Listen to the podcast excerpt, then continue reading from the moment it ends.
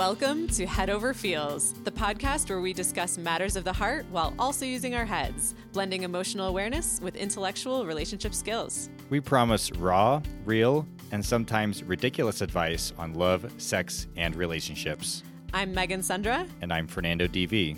We're here to tag team you with juicy insights, tantalizing tools, and sometimes embarrassing anecdotes in order to help you have the best love life ever. This week, we're going to be talking about what this podcast is all about, why we're doing it, and who we are as your hosts. Well, welcome. Thanks for checking us out, and and um, we're happy to be here. we have so much in store for you guys. I'm so excited. Yeah. So, what are we doing? Why are we doing this? Right. Well, this started as a. Um, actually, Megan, I'll let you lead this one because this was sort of like your brainchild and became um, evolved over many discussions and experiential things. Of course. This began as a spark in both of our eyes separately many years ago in different forms. Um, my life was radically changed when I first was introduced to a radio show called Loveline with Dr. Drew, I believe, in like 2006 by an ex of mine. And I had never heard anything like it. At the time, I was surrounded by people who couldn't talk directly and honestly about sex or love issues. And here was a radio show where they just came right out with all of it. And I was like, wow, could it be like this all the time? I kind of want to have conversations like this with all kinds of people in my life. This it was so liberating. Um, and I grew a lot from that and listening to similar shows out there um, and just really expanded my knowledge about the whole spectrum of human sexuality and picked up some tools along the way on how to better manage my own relationships. When I was in grad school in about 2011, 2012, um, I really wanted to start my own advice booth um, about love and sex. And I wanted to put just like a little table out on the plaza where I would have lunch every day at the University of Florida. And uh, my friends were like, that sounds cool, but uh, I think you're going to get like kicked out for that. and I had a scholarship I didn't want to jeopardize. And it was very taboo. You know, this is not something you can just put a sign out there and talk to whoever you want. I didn't have a permit to do it. And I was pretty timid at the time. I was like, okay, I guess I should play it safe. Better not do what I want to do. mm-hmm. So I sat on it for longer, but continued to learn and do a lot of growing in private until about a year ago. I was like, I want to bring my booth to life. I want to bring it to some local events, specifically through the Burning Man scene. Um, and it had a few false starts until this past June in uh, 2019. And I brought it to Apogaea and began answering people's questions about love and sex advice. And our paths merged um, after our shared history, Fernando and I, when we decided to sit down at the booth together um, this past October. And we had a crazy time. Why don't you tell them about it? Yeah. Fernando? Well, we were um, we went to this event and we had the intention of setting up the booth, offering advice. Which uh, the previous name or the first name of this is called Advice Booch, mm-hmm. um, coming from a shared love and uh, for kombucha. There was no kombucha uh, offered at the um, advice booth, but um, could happen in future events. It was the intention. Yeah, and it was a good pun. God damn it. Yeah, I agree. It was, and um, so while we were, so we were there, we set up the table and we had the intention of like, okay, we'll do this for a few hours and then we'll and we'll go out and, and boogie. And um, that is, we started around I don't know six seven mm-hmm. o'clock, and we left. Uh, we basically did not leave the booth until the event ended at like two a.m. Yeah. And it, and uh, we both had the intention of going out and dancing throughout the night. It just we couldn't leave. we did not leave the booth. We just had tons of people come up to us with a whole variety of questions. Um, some of them were so heartfelt, and some were really scandalous and interesting, and others were like difficult to understand and ill focused with spilled drinks on my table. Yeah. Um, but yeah, I think we were just so on fire. And separately and together in our lives, we are also people who our friends come to for advice pretty frequently. Um, I can't tell you how many times when we're just hanging out talking about the psychology or the issues in our lives, asking each other for advice, and a friend will come up, like maybe my roommate, and plop down and be like, okay, you guys, uh, so I just started dating this person and here's what I'm going through. And we're like, tell us, child, please. Uh, so I feel like we really tap into something and have unique separate experiences that dovetail really nicely together. Yeah, shout out to Meg's roommate for um, her willingness to be op- so open and vulnerable with us. Um, it's provided a lot of um, it's a, like mental exercises for these things, and also Yeah. be able to kind of flex these um, our own tools that we've developed over the years. Mutual growth. Yeah, and you know, I come also uh, interestingly enough, and I'm finding out at this podcast that I also listened to Dr. Drew um, way back in the day, um, and I remember really enjoying the advice that was given.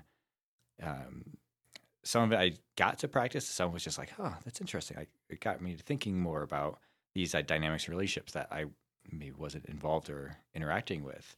Um, I know that over the course of many years, I've had interest in how we relate to each other, interpersonal dynamics, and um, and especially just like being more observant of it, especially like in media. Uh, media tends to have a certain way of how relationships go. Like, um, I think I make, we've talked about this once before, where like Disney has. Uh, there's like a fantasy around the Disney world where it's like you get to meet this person, um, you, star-crossed lovers, and there's no sense of uh, talking about what your future is going to look like. It's just kind of like, oh, well, we had we locked eyes, shared a kiss, and now we're in it together for life. Yeah. And the rest is history. We'll fucking figure it out as we go. Right. We've realized that most people in this country and in our cultures don't have good role models for what a healthy, open, and honest relationship looks like. And we kind of had to do a lot of our own work on ourselves uh, and growth over the years to figure out what that looks like for us. And um, luckily, there's a ton of resources out there. We can't wait to share a bunch of them with you guys um, and kind of distill our collective knowledge into something that you can use. So on that note, I would like to uh, delve into a bit more. Now you know what we're doing. Why we're doing this? yeah, Yeah. why we're doing. Like, we want to, um, to give you a background as far as who we are, because we're we're wanting to approach this a bit. Uh, we have quite an eclectic uh, eclectic lifestyles and uh, wide uh, a lot of bases covered in what we do. Yeah. Um, we're certainly not. We wear a lot of hats in our lives, and I know, like for myself personally, I, I'm an IT consultant, which pays my bills.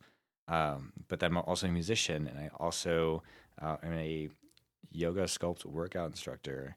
Um, He's brutal. yeah, I am. I am unforgiving and relentless. Um, and and a lot of my experience um, has been uh, going through like relationships has just been um, start off a lot of hands on and making a lot of mistakes and having relationships uh, early on that just weren't lasting very long. I was struggling with like why do my relationships consistently end around three months and why can't I maintain relationships longer? Why do I lose interest or why does it feel like I'm not growing or I'm um, maybe being held back in some ways? And that it, was a weird mix of like wanting freedom but also wanting to have pa- uh, a partnership and um, there wasn't like Meg uh, alluded to earlier. There's just not many examples we have of that.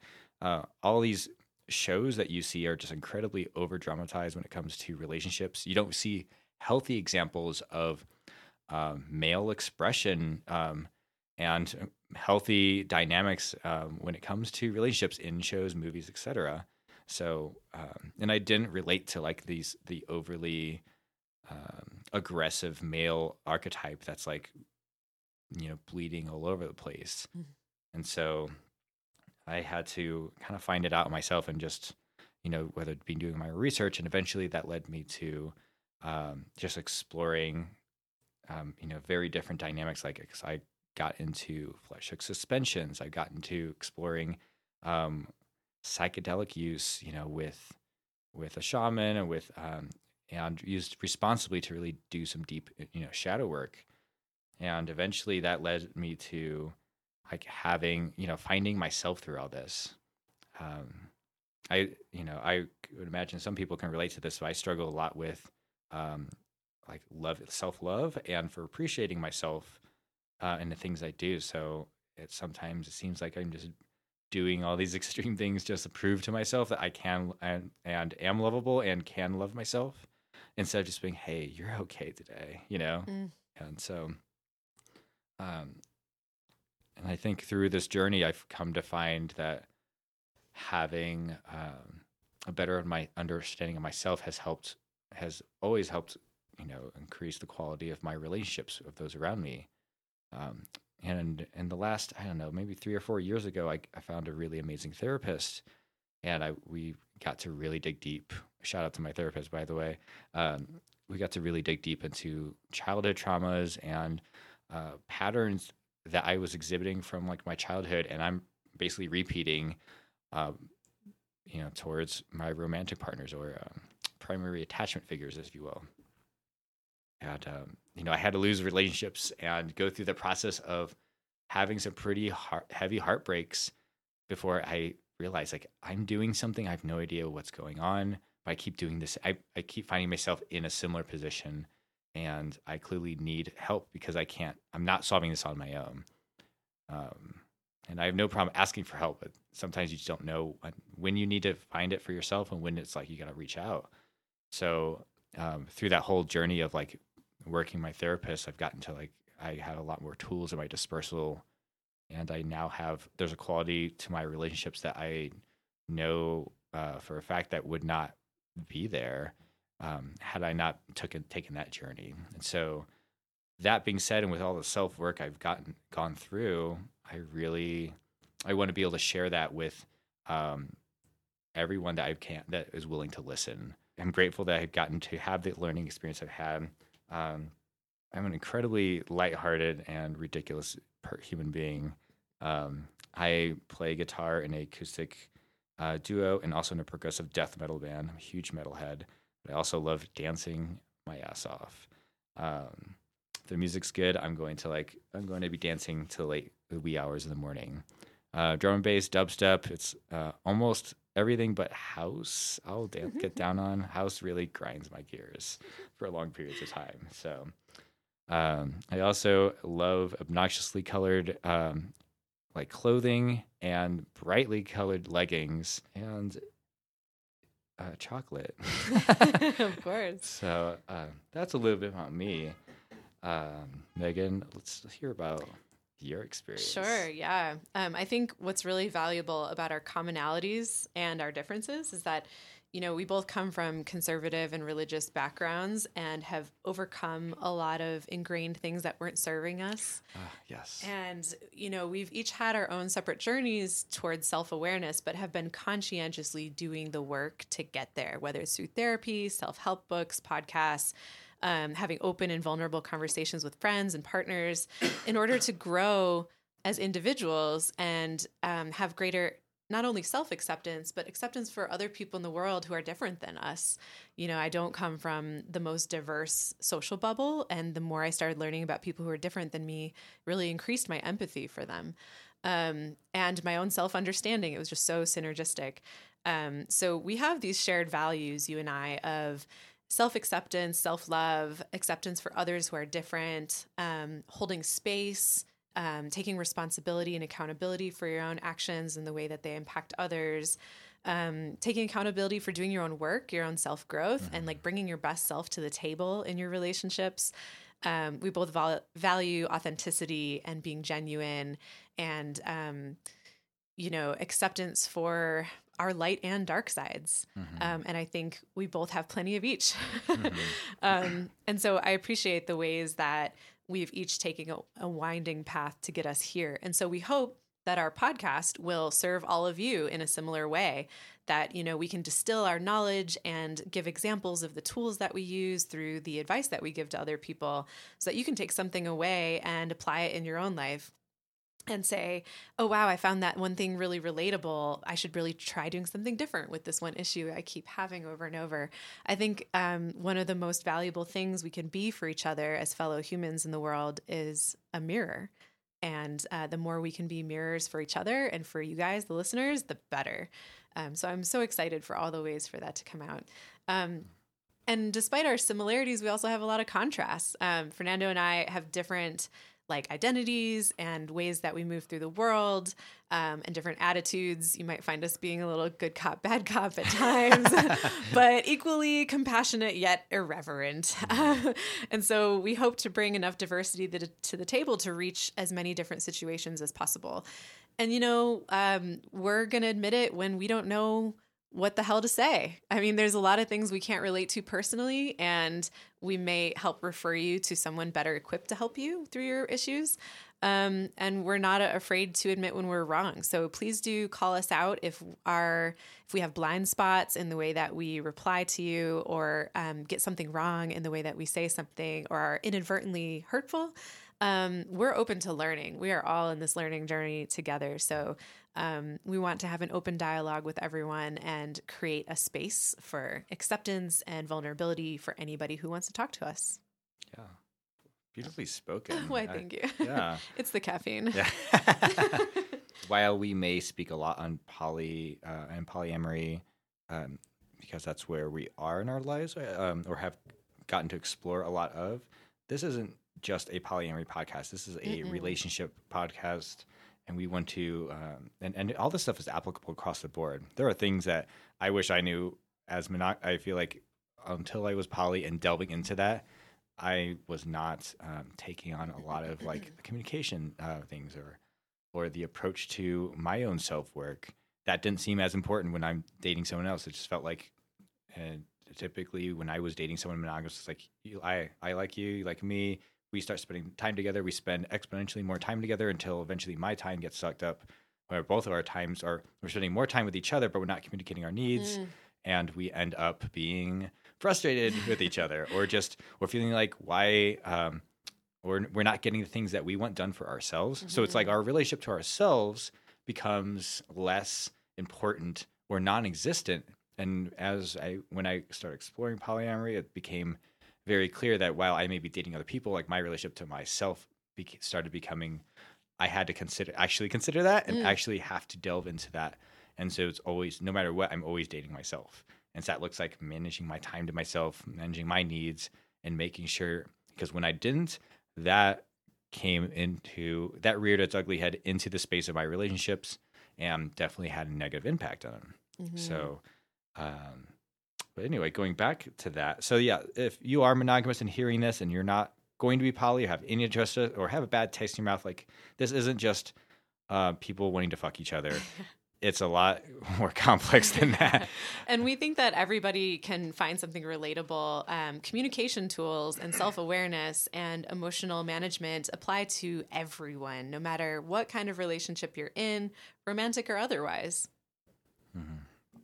Oh, oh yeah. One last thing just to mention before I uh, hand over to Meg to go over her stuff. I am a um, uh, identify as I'm Hispanic male, um, cis male. Um, I am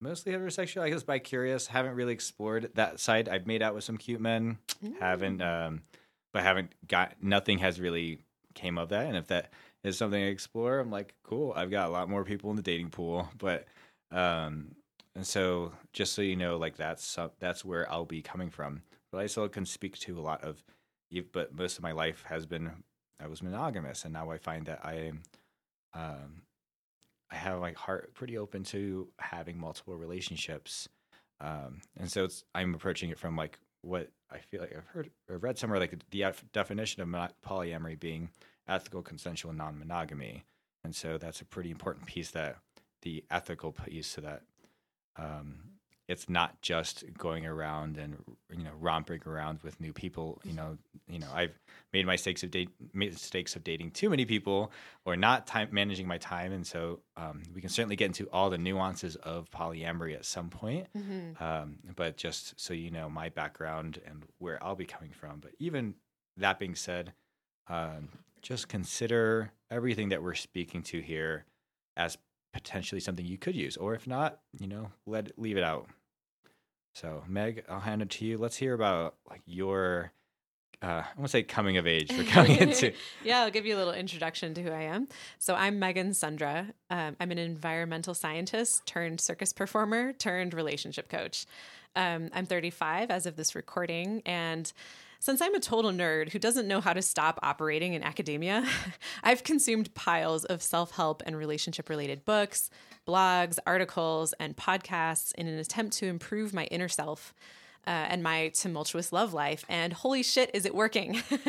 um, this is uh, you know, I identify as a cis bi white woman, uh, as well as being an artist, tree hugger, burner, leftist, cheerful nihilist, and unabashed goofball, as I'm sure you'll find out. Although you may not guess all of these things just by looking at me. Um, the quickest way to my heart is with absurdist memes, pastries, houseplants, doggos, drum and bass, and small colored glass containers. I have very specific interests. I think that's great. and my history um, was a winding path from that conservative religious upbringing um, through self exploration and political and sociological belief changes throughout college and beyond, where I had to discover who I was and what I wanted um, outside of the mold that was provided for me by the culture I grew up in. And uh, I think you and I, Fernando, have both forged our own paths into the darkness, sort of into the unexplored world of just choose your own adventure reality, choose who you want to be, and refine it continually as you go. And when there's no role model that you're aiming exactly to try to be, it's a little intimidating because um, anything could happen. You're bound to make a ton of mistakes, and we both have. Yes. so we made the mistakes, so you don't have to make quite as many, Yeah. hopefully.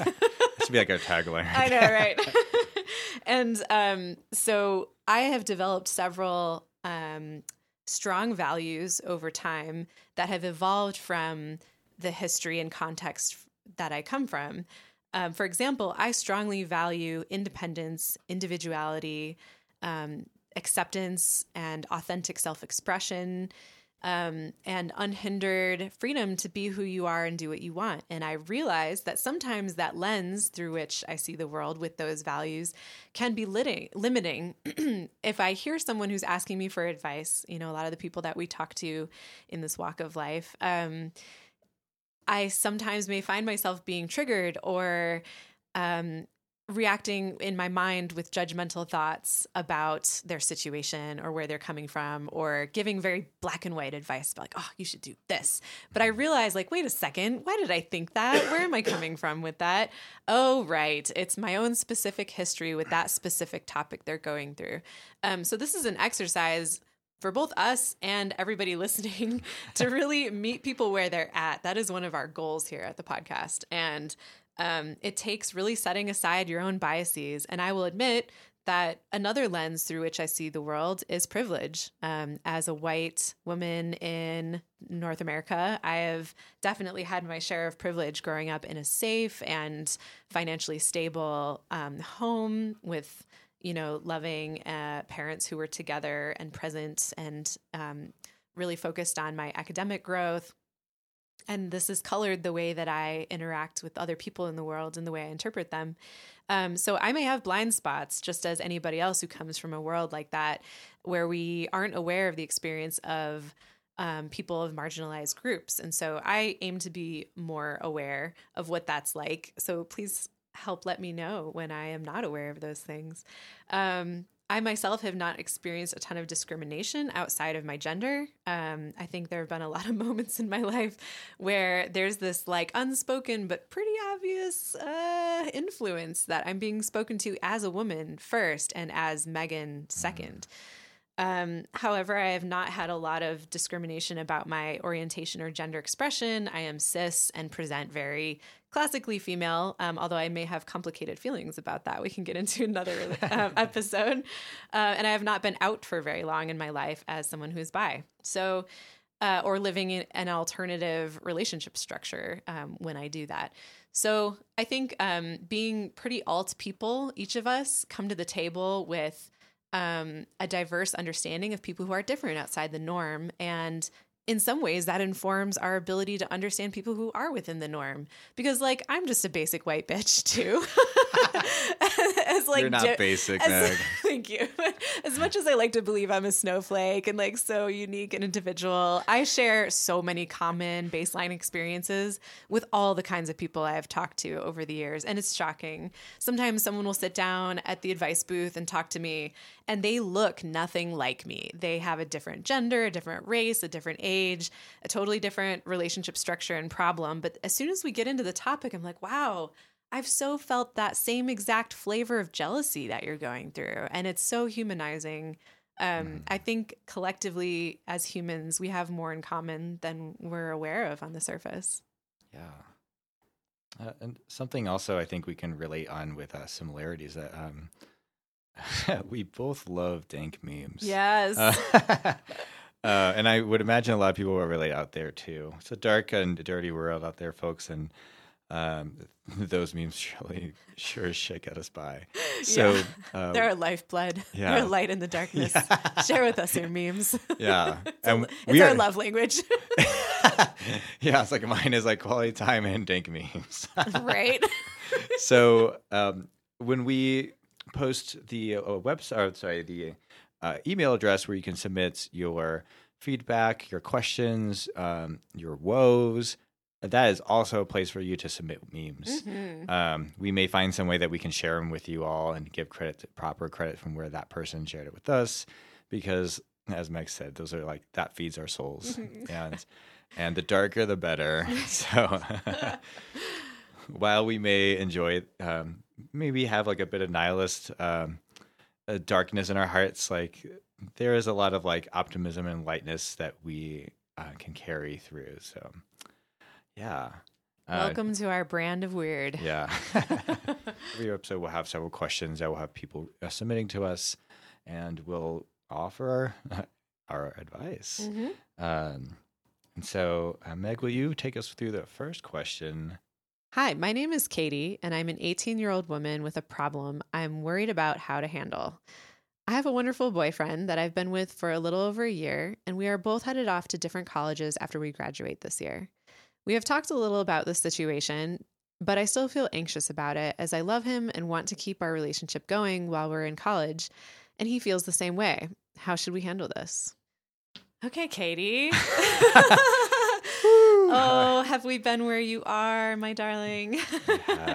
Thank you for writing us. I imagine your experience right now is pretty heart wrenching. You know, you're about to part from a boyfriend that you've spent a whole year with in very formative times, high school. And it's scary. You're going to part ways and go to different colleges into the great unknown. Like what's lying in front of you, you have no idea what's about to come for either of you. College is such a transformative time for people. I know it was for me. Yeah, it was. It was for me too, as well. Oh gosh, yeah. So much has changed for me since since college, and I had to let out a big sigh reading, hearing that, Mm. because, um, whew, My uh, heart. yeah, my heart goes out to you, and this is where you get to. Um, we might have to give a little bit of tough love here on this podcast. Mhm. um but it's going to be you know i yeah i've been there too with having a relationship um i had someone I was dating i think around i know between four and six months things were going really well. She went uh, this girl went off to college and um and i forget how long she was in college. It wasn't very long that i went out to visit her one weekend. And i noticed her demeanor towards me was very different. And I should have noticed that, like, uh, I didn't really pick up the signs that her interactions with me uh, since getting out there and uh, from that time to the time I got there was drastically different. And so I, um, you know, I didn't notice. I, I just thought it was strange that we saw so little of each other that weekend. That was out that I planned out uh, to see her. And then on the way back, it was like a two and a half hour drive back from that college town. Um, was I got the I got the we're breaking up message. So it was um, yeah, it was a it was it sucked. oh, that's painful. yeah, and it I think the um the thing that I wasn't um and it didn't take me till like I moved out to university. I was at Cal- community college at the time, but once I got into the university, um, that was a time where I, you know, looking back, I'm like, oh yeah, there was. It's you're meeting so many people. Um, it's hard to. There are so many different factors in your life, and you're also you're going to college because you're trying to like take a huge step in your own invest in your own life Mm-hmm. and and career, whatever it is, or maybe you're trying to figure it out. Either way, there's a lot going on. And when you're 18, there's also like bodily hormonal stuff you're dealing with. So there's um, you have a lot of shit working against you, Mhm. to put it nicely. You're growing so much right now at this point in your life, and you're about to grow a lot more, which is why I would give the advice of rip the band aid off right now, girl. Wah. I know it's so hard and it's painful, and we sometimes don't want to face those things and kind of live in this denial of like maybe it'll work, maybe there's something I can do, but uh, the the odds are against you here, unfortunately, for your relationship. Um, as good of an intention as you both may have, as much love as you may have shared, um, even if you're in a really healthy and mature place.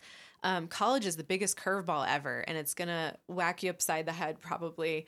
Um, I think breaking up now and um, lovingly and peacefully going your separate ways is doing each other a huge favor, is an act of love to show the other person that, like, I'm willing to let you go have the space you need to grow uninhibited, unhindered by anything from your past that could hold you back, like a relationship.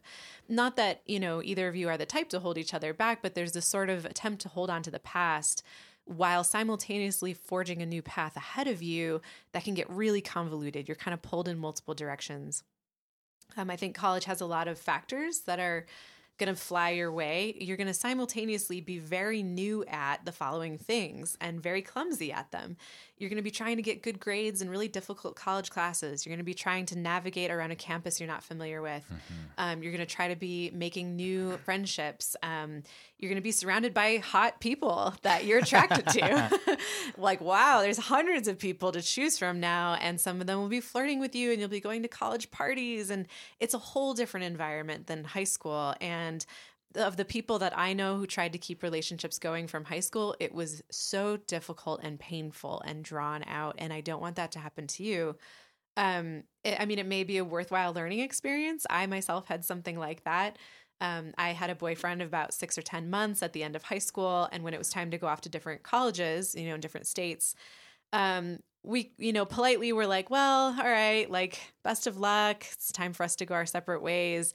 And I think we tried to hold on to a little shred of hope. Like, I think at one point he said, well, maybe I'll come back in four years and we'll get married. and we kind of were like, ah. but I don't know if either of us really believed that. Um, but I think I held on to a little bit of hope too much. We tried to stay in touch, we tried to stay friends, but I was not prepared for the things that come along with a friendship that is fresh out of a breakup. Um, he would talk about the dates he went on and the crushes he was having. And I was not prepared to feel the kind of jealousy that was coming up for me, the sadness of having just lost this person, the aloneness of like, oh man, it's all just me now. Like I'm alone.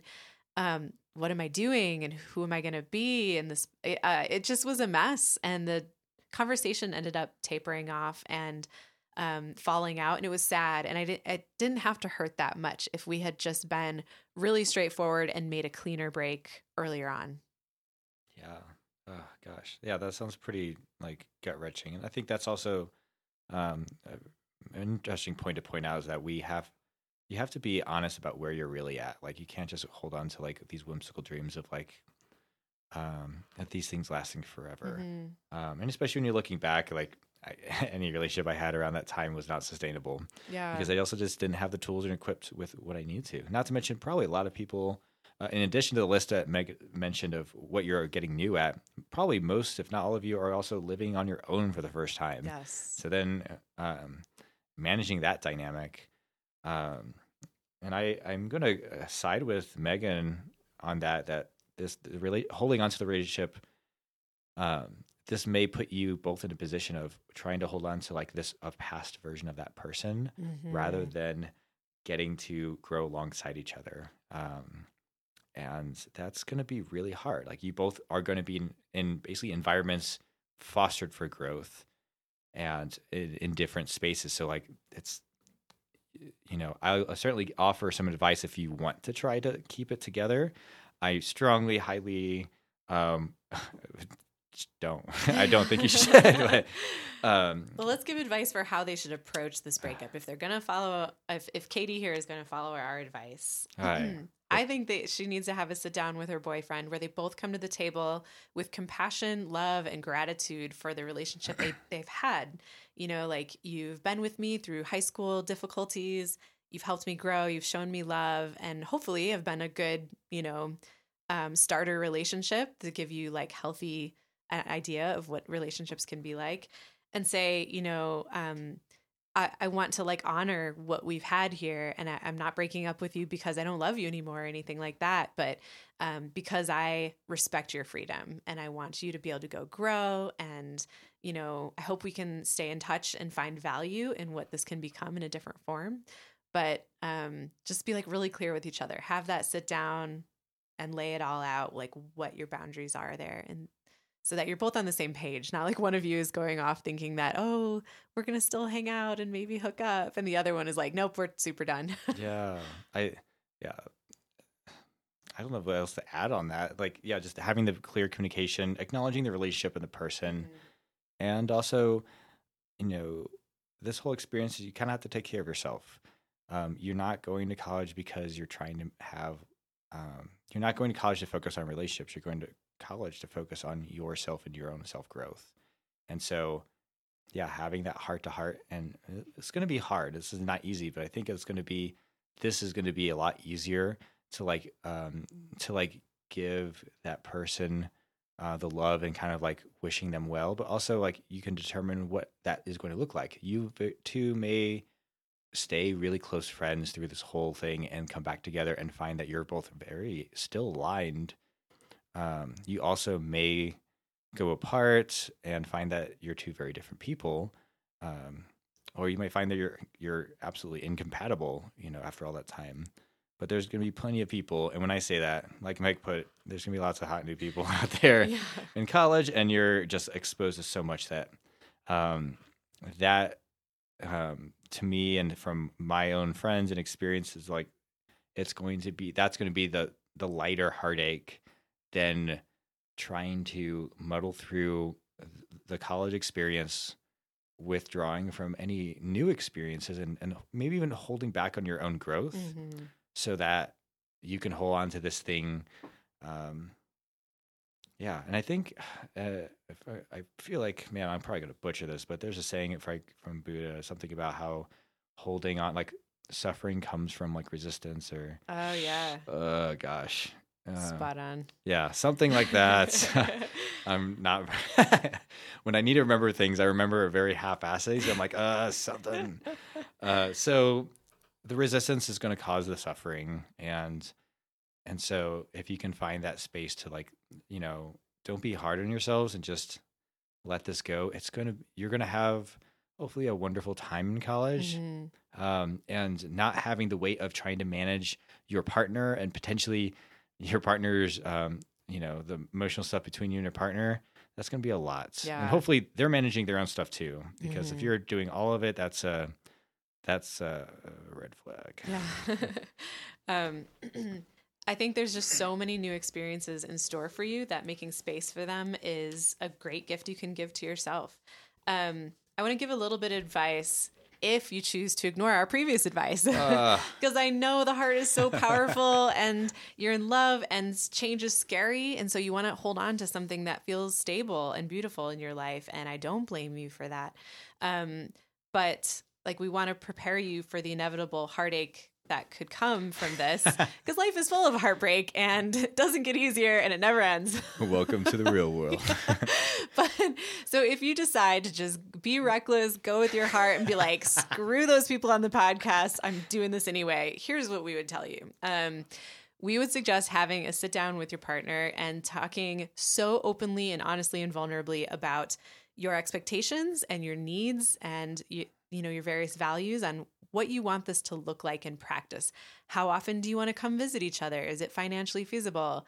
Do you like lots of texts throughout the day? Do you want to chat each evening before you go to bed? Um, what are you, what level of like flirting or contact, you know, semi romantic with other people are you okay with or none at all?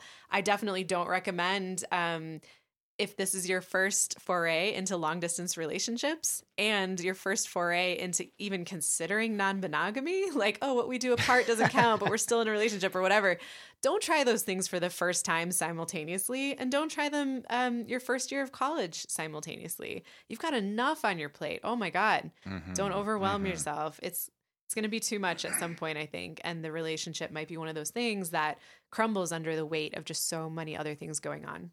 Yeah, and I want to expand on that with the communication. Like, um, I think probably most people at your age, uh, Katie, do not know or have the tools to like really delve into that level of, of like transparent honesty. And I'm speaking because it took me a while to get to that place. Speaking from experience, yeah, both of us. yeah, and and so like what we're asking, um, if you're willing to disavow any of our advice, um, that and if you want to continue and make this relationship work, like we're talking about like radical honesty. That's like probably unprecedented anything you've done before, Mhm. and that looks like literally getting a plan for every like basically talk out every scenario. Okay, what does it look like if one of us has a crush? What if both of us have crushes? Yeah. how do we navigate that? Are we going to do this? Are we going to do that? Is there a level of flirting or, you know, a potential relationship exploring? Are we okay with? Mhm. Is there going to be, you know, and like Meg said about the communication, like what are what are the needs around communication and seeing each other?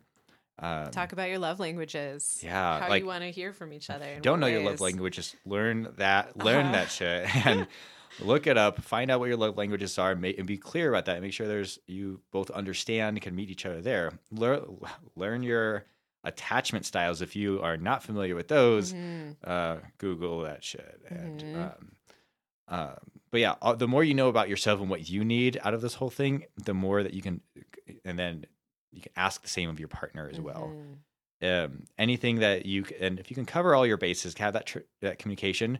As things change, make sure you're communicating as things change because maybe three or four months and you're like, you know, I miss my partner a lot, but this isn't too bad. And then month five comes in and you're like, oh shit, I'm head over heels over this person in my biology class Yeah. um, then the moment that happens, even if you're thinking, oh, it's just a crush, like talk to them. Like there's Mhm. no, because the moment that you start withholding information in, it's going to blow up or it's going to be to the point where you're like, oh, by the way, you know, then you have that conversation after it's crossed a threshold. And that's going to be really rough to come back from, especially when you don't have the tools to uh, both of you to navigate that. And so, yeah, if if you're going to continue the relationship, just know that there is going to be a lot of work, you know, laying the foundation for what you want this to look like going forward. Mhm. And also, on and if things don't work, don't be hard on yourself. This is a lot. This is a lot to take on, Yeah. and it's not worth. Um, you know, like you ultimately have to take care of your needs and what your focus is through college. Um, oh, and on that note, if you two are work things are working well, or you have some news you need to drop on each other, please be considerate of each other and wait till after finals. Yeah. uh, the last thing that you need to deal, either you need to deal with, is either finding out about a new crush or a break, having a breakup during. That's just a that's a dick move. oh, so, totally. So just uh, if or if there's some kind of like sexual tension between you and that cutie and in your math class, just like hold off. Give it like a week until finals, and then after finals, have a heart to heart with your uh, your lover, so that way you can, um, yeah, so that way you can at least be have some consideration in all this. Absolutely. Well, we wish you the best of luck, Katie. Thank you for writing in. Um, we believe in you. Yeah, it's you've got this, Katie. Um, if you have more questions, please feel free to write back, and we will gladly go into deeper detail. Absolutely. Yeah. So we have um, the next question we have is from Jake. Hey, my name is Jake, and I'm 36 years old, and I've been seeing a really awesome woman for about five months.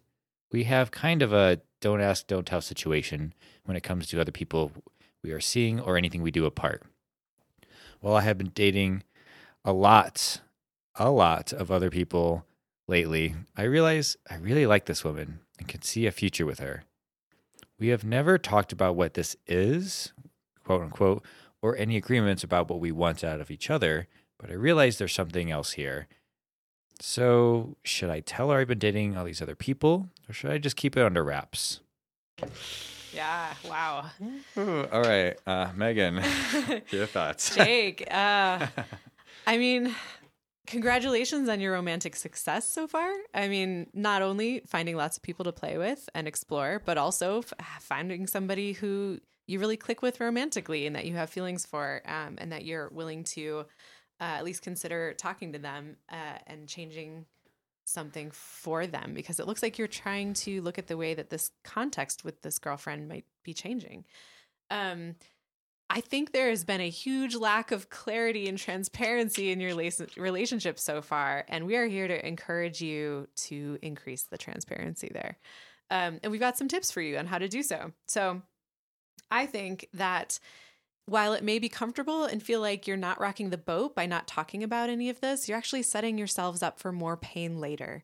Um, mm-hmm. Because the things you're not talking about now may fester, may build up pressure.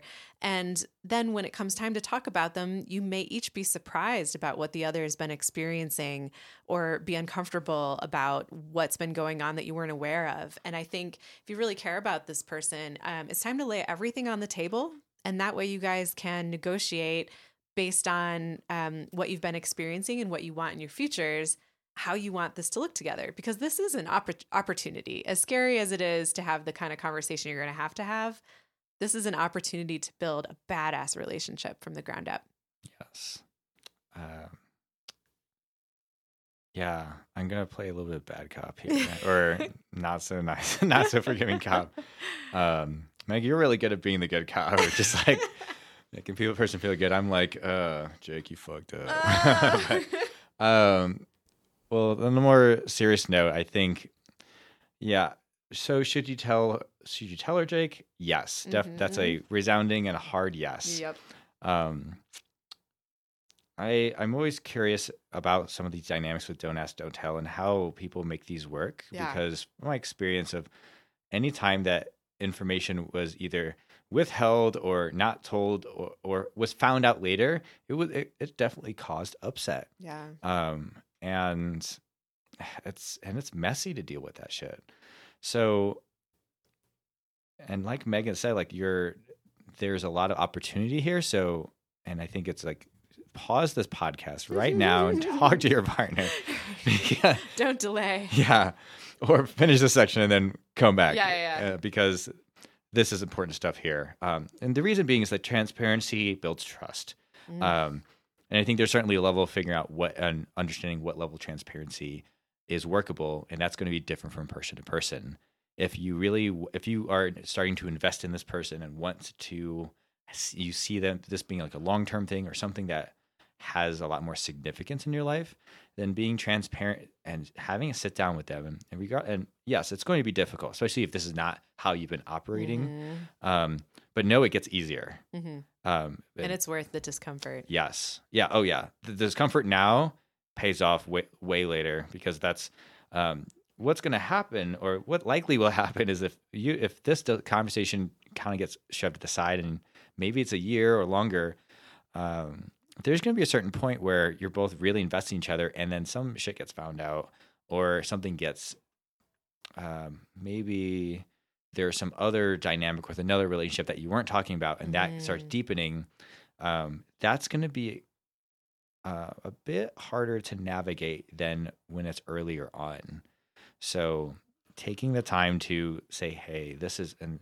getting clear on what you want hearing what they want and finding out and being more clear about what this relationship means to both of you and like really defining the relationship. Mm-hmm. Um, Sounds like you guys have to have a DTR conversation and define the relationship. Oh yeah.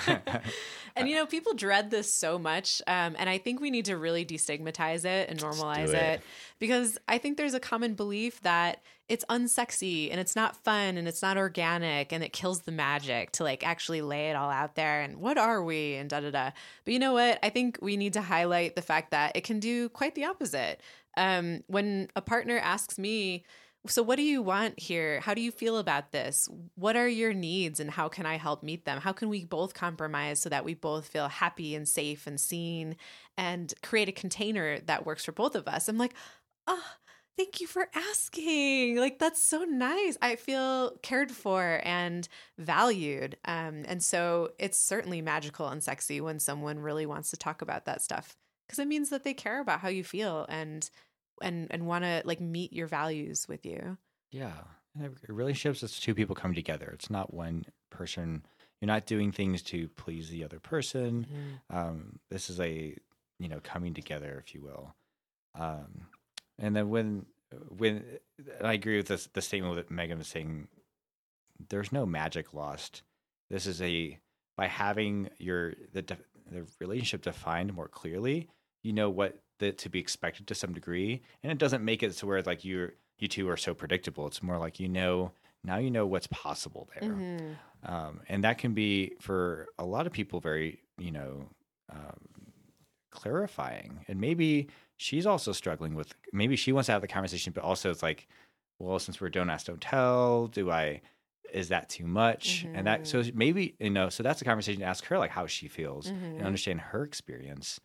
Um, because that's um, it's very possible she could be experiencing the same thing as well. Yeah. And you may have had really different definitions of what open relationship means so far you know, one of you may have been having way more experiences than the other person um, playing with other people. And then there's suddenly, you know, maybe your girlfriend Jake is like, holy shit, I didn't think you were like playing around that much with other people. I feel really uncomfortable about that. I wish I'd known. And um, you don't know what her preferences are until you ask. Um, also, you guys should definitely talk about safer sex practices because if that's not something you've talked about and you're each having these very separate and independent experiences with other people, you could be putting each other at risk. Um, not that STIs are the worst boogeyman out there, but I think it's important to uh, talk about your own personal boundaries with your own body and what your expectations are for your partner like i want to be with someone who consistently uses condoms for example. Um, that way you each can discuss what works for both of you for you each to feel safe um, within realistic expectations um, and then emotionally safe as well so that you know kind of the boundaries of what to expect in this relationship and can kind of create some kind of consistency so you know where you stand with your partner. And maybe you both want to totally sled it up. That's great, but like yeah. just be on the on the level about it, you know, being able to talk about it openly. Um, and you made a really good point about um, level of detail. Mm-hmm. That I think is important to be aware of how much the other person wants to hear. yeah, there's like a level of checking in with that. And Jake, like, basically we're trying if you know if you if this is the too long didn't read version of this then then um, consider this.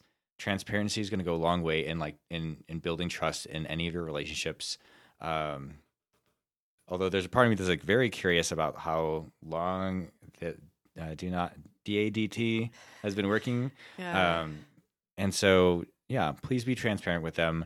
Get a level of and and this will also probably deepen your intimacy intimacy for you two to be able to talk to this level. Yes. And so talk to your partner. Yes, you should talk about it. Now is the time better than any time to get into into this and uh, for you to for you both to really get where you are with each other because mm-hmm. you can't mm-hmm. play like we're not um this isn't the Disney fantasy of just seeing where it goes. This mm-hmm. is like mm-hmm. real life where you can't read minds. You don't know what the other person is experiencing until you actually ask them and hear it from their mouth. Because if you're working from a place of assumption and from a place of, I think I know what's going on or I have a good idea, you don't. Yeah. Like there's no um, you're you're basically working from your own projection or your own lens. Mm-hmm. And that's not how really then you're not really engaged in the relationship. You're engaged with your own projection of it. And that's um, then you're not really engaged with reality. Right.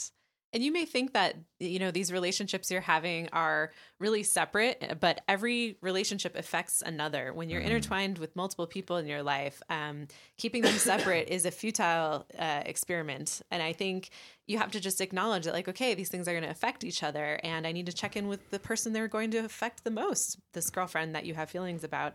Um, and I think um, being more present to each other is going to enhance your relationship going forward. Yeah.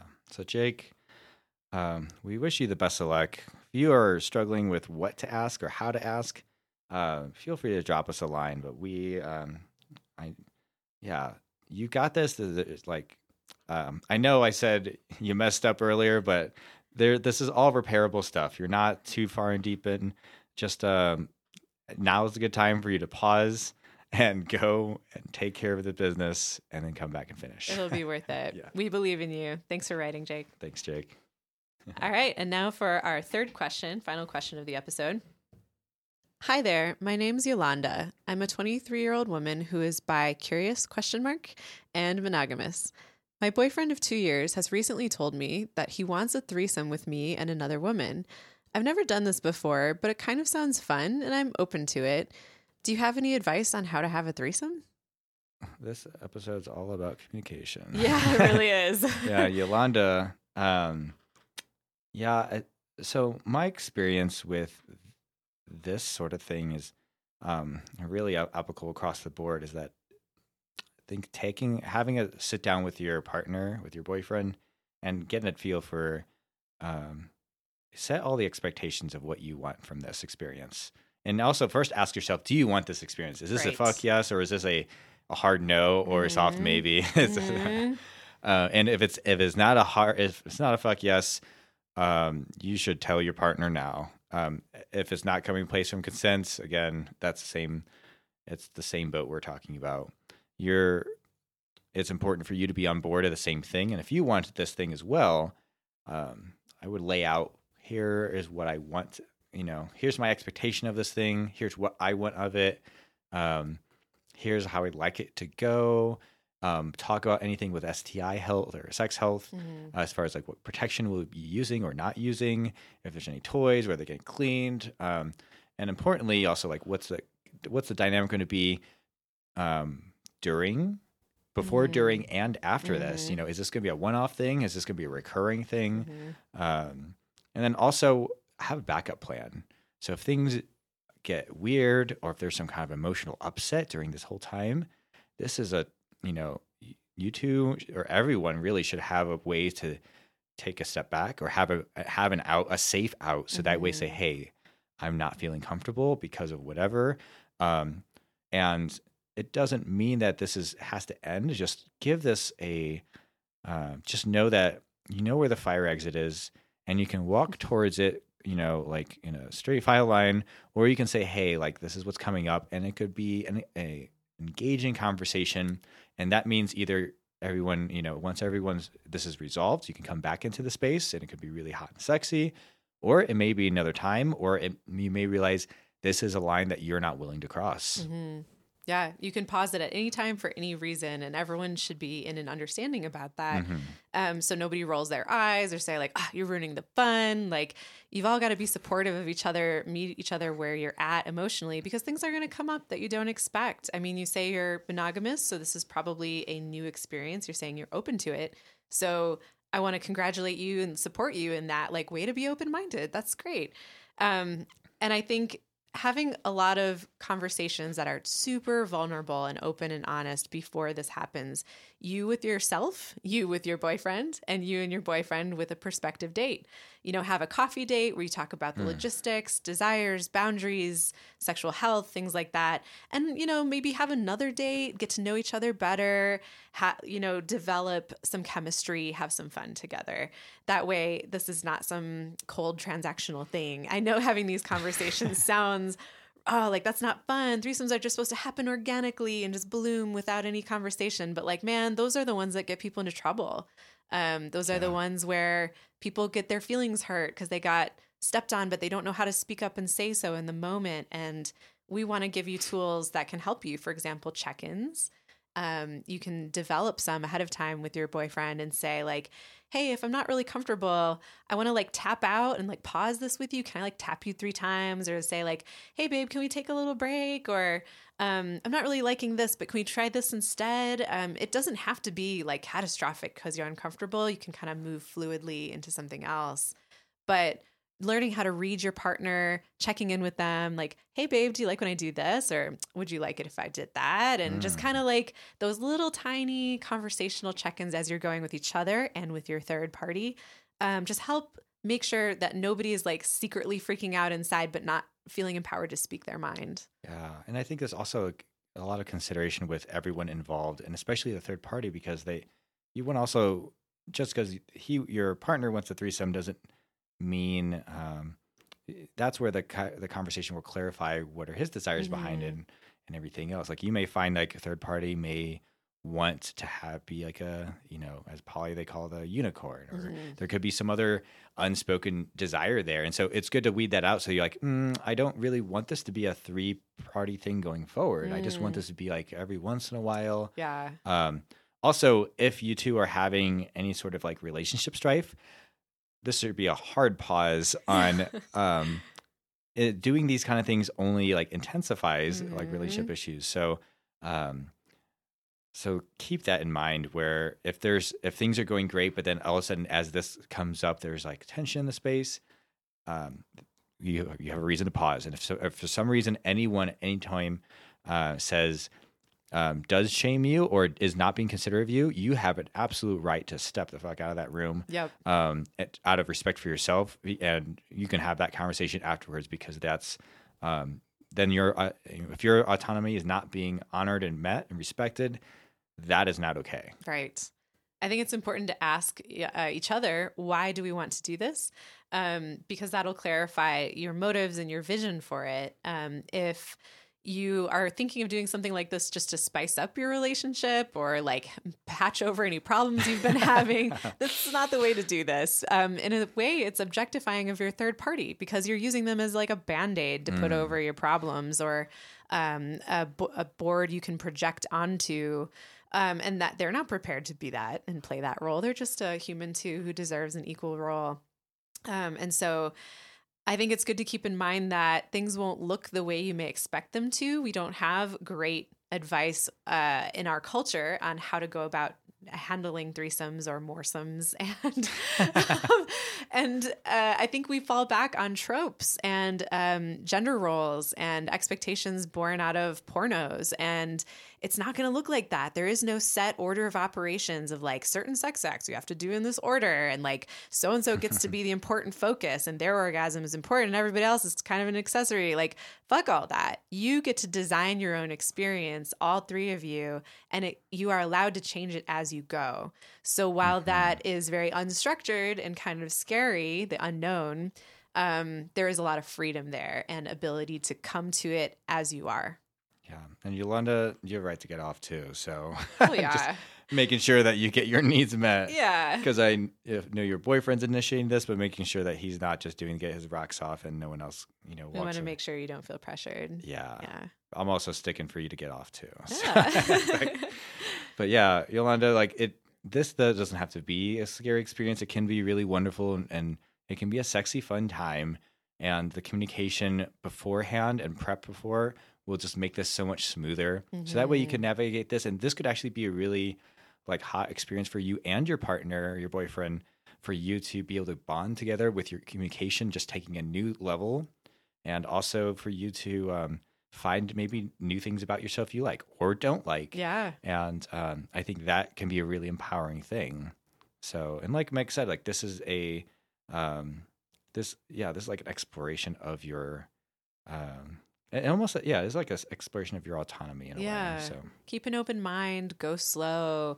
And it doesn't have to happen right now either. You can have these ongoing conversations with your boyfriend over the course of a few months. You can have a date with someone and maybe you liked them and everything seemed in alignment. But if your heart is still saying, man, I don't know, I'm really freaked out, I don't feel comfortable, then don't do it. You can keep in touch with them platonically and revisit the topic some other time. Yeah, don't rush it. yeah, no, there's no pressure, and if your boyfriend's pressuring you, the deal with that first before, because there may be some other unspoken Yes, things. So call that out. yeah, call that shit out, stomp it and to the ground, and yeah, I was gonna go further on that. But I was like, yeah, I think you get the point. well, thank you for writing to us, Yolanda. I think you're very brave and um, way to be open minded, and uh, we believe in you. yeah, have fun too. Yeah. Um, if, as long as it all goes well, like, get it, girl. So Yeah, and then let us know how it went, please. yeah, however much details you want, Yeah. we'll take it all. totally. So that brings us to the final segment of our episode, um, the toolbox. This is where we share with you a resource, such as a book or an article or blog or podcast, something that we have found super valuable in our lives and on our journey of self learning and growth. And you can hopefully put it in your toolbox and put it to work in your own life. So this week, our recommendation is It's a book uh, called The Dance of Anger by Harriet Lerner. And I believe the book um, on the front says something like, "I wish I had my copy, but I lent it out to a friend. So um, it's like a women's relationship to anger. yes, A woman's, uh, A Women's Guide to Changing the Patterns of Intimate Relationships. oh, I just made that up then, apparently. You're pretty close. yeah. Um, and so now that the book did uh, specify women, but I don't think this is a gender particular book because Right. I I read the book as uh, male identifying, and I think it's I think oh men, you guys gotta read this book. Yeah. um, this book gives a lot of uh, really good examples um, and dynamics between um, partners and other things where you get to see like at, it's first you see the example of the dynamic happening and how they handle a situation and then the author goes in details to like what's actually underlying the underlying thing happening here. Um, for me one of the pieces that was really helpful to recognize was uh, the term over functioning under functioning and i think sometimes it gets paired with uh, codependency. And i think um, but i think this can also have a context outside of codependency as well. Because like when i think of the examples um, that i've experienced they they aren't coming from codependency but more so over functioning like taking up uh, so much space that no one um, that the other person or the parties have no space they you know if you're taking 90% of the space the, only, the other person only has 10% to even step in to do something. So an example would be um, and this may be a, a popular one is like cleaning. And um, where some maybe one partner likes a pla their if there's shared living space they like their place clean and they ask the other person hey will you do the dishes? Um, and that need doesn't get that request doesn't get met.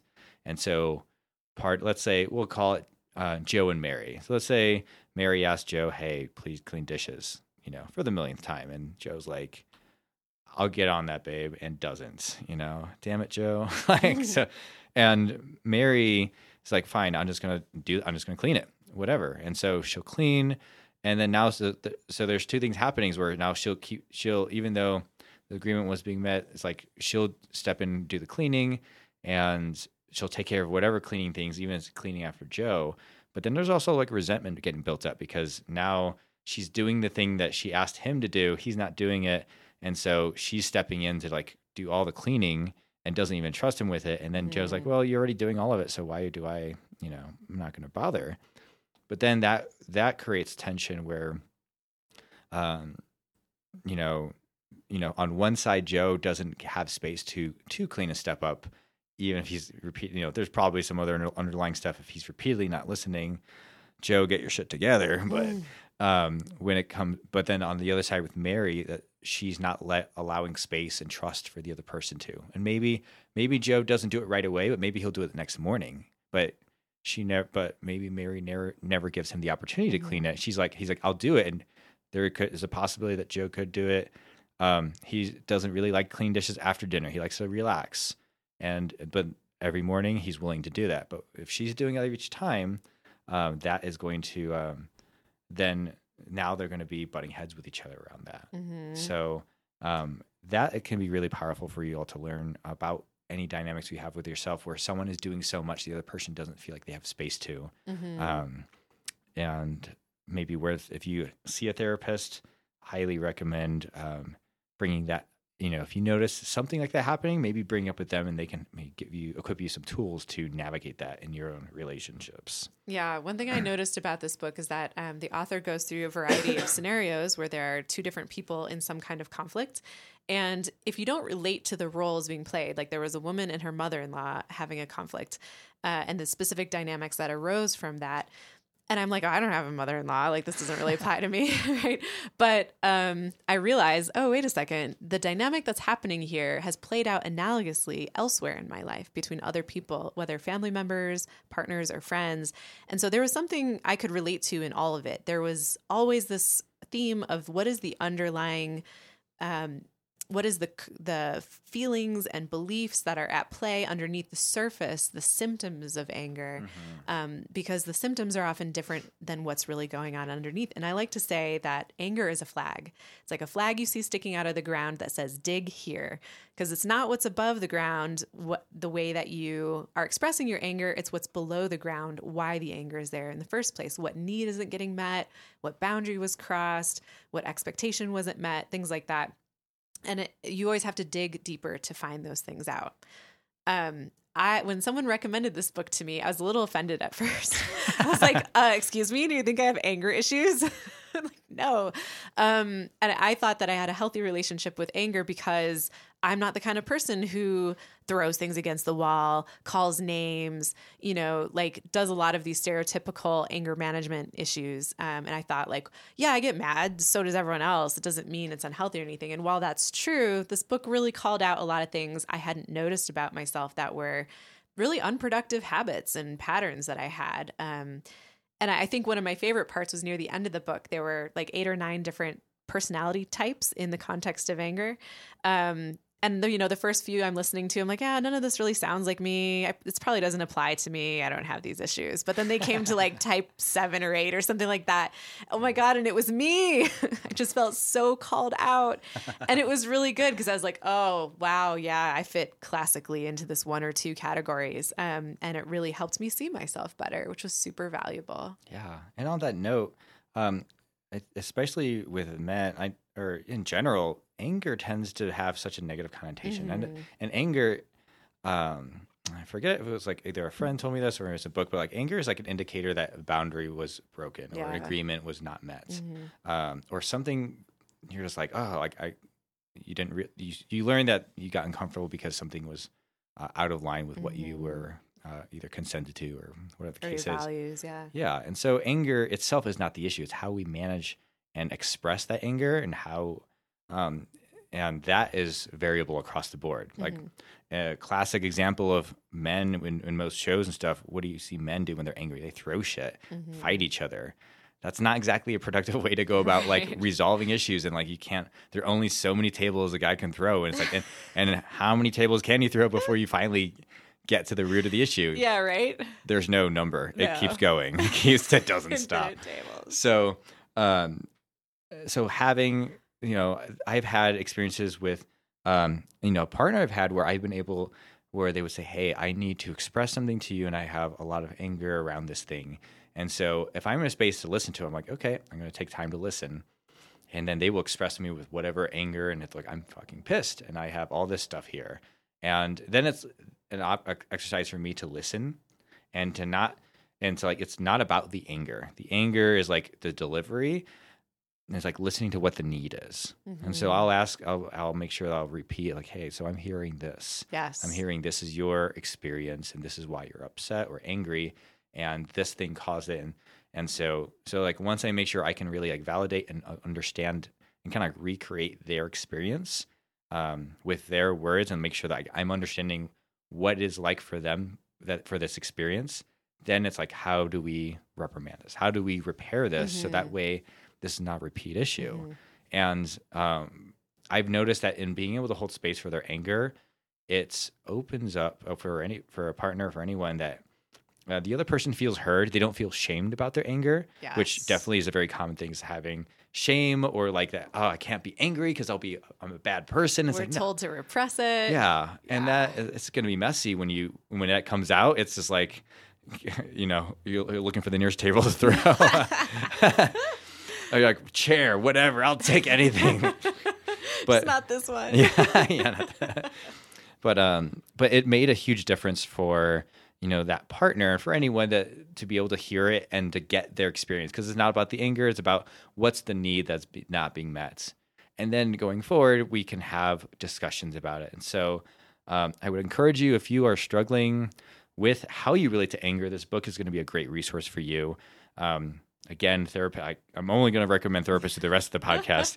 Um, that's going to be a great resource to like give equip you with tools so you can manage or deliver in a way, or maybe even just like if you if it's something manageable, you can like if your partner's not in a space to hear it, you've got friends and outside sources you can help vent. So that way you can get past all the other stuff and um, get to what's the heart of it. You know, like how, and this beckons the question how do you process information?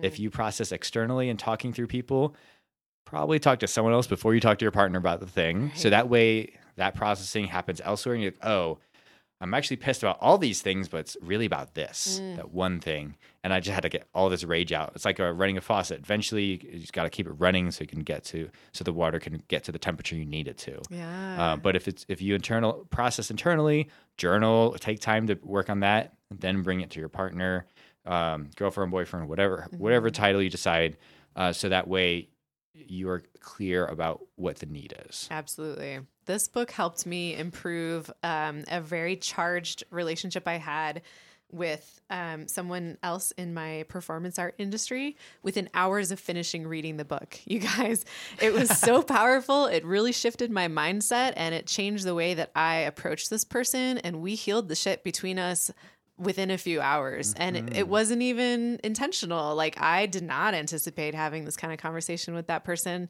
Um, and once we did i was like whoa i have already been transformed. So i highly recommend this book. You may be surprised at the ways that it helps you That's it for today's episode. Thanks for tuning in. to submit your question go to our website headoverfeelspod.com Also, follow us on Facebook and Instagram at Head Over Feels Pod. please subscribe give us a five star rating and review in your podcast app of choice See you next week.